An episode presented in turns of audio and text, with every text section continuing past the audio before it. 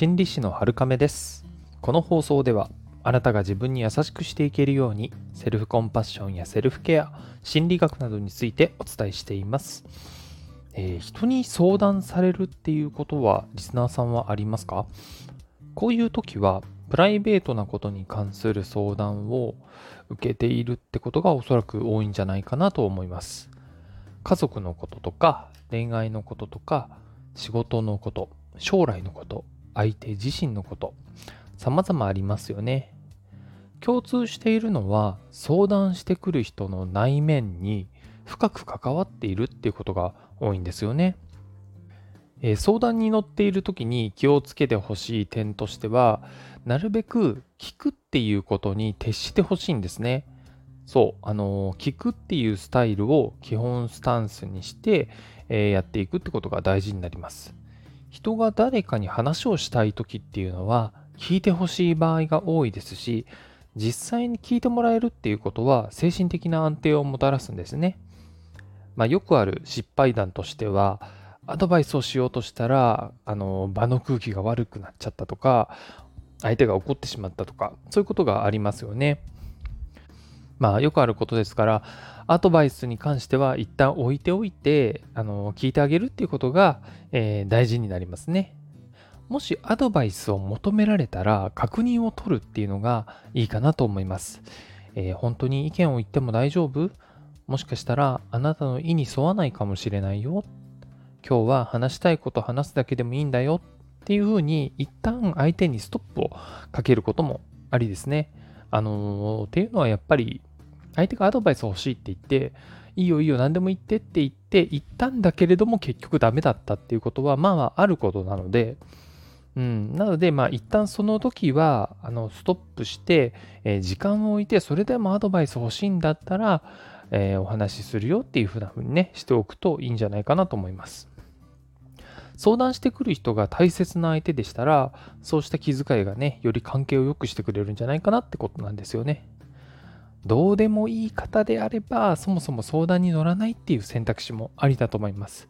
ね、あの私も常々お伝えしてるんですけれども、えー、あなたの、えー、時間とか労力っていうのはね、限られていますからね。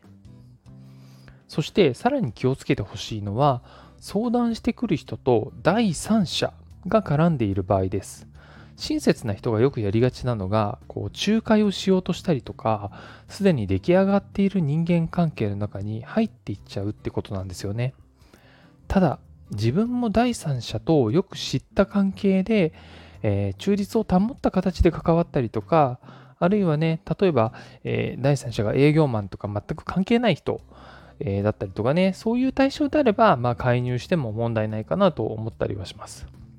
しかし、自分はよく知らない相談者の家族とか、恋人とか、友人とか、そういう関係があって、その中に入っていくっていうのはトラブルを悪化させる可能性が高いんですね。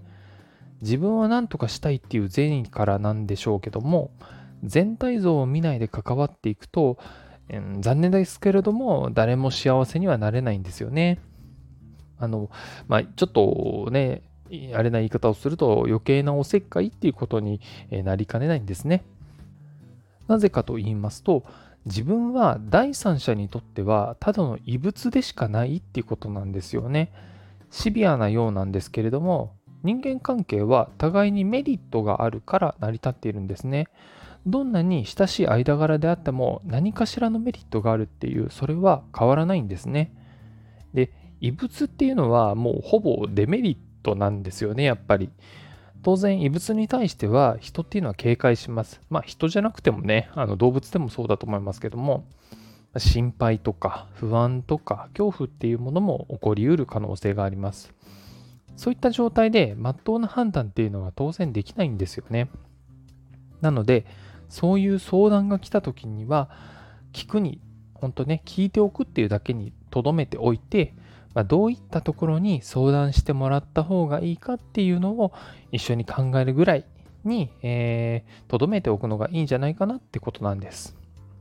こういったおせっかいトラブルっていうのはね、えー、支援のような仕事をやっているとね、ちょくちょく見かけるんですね。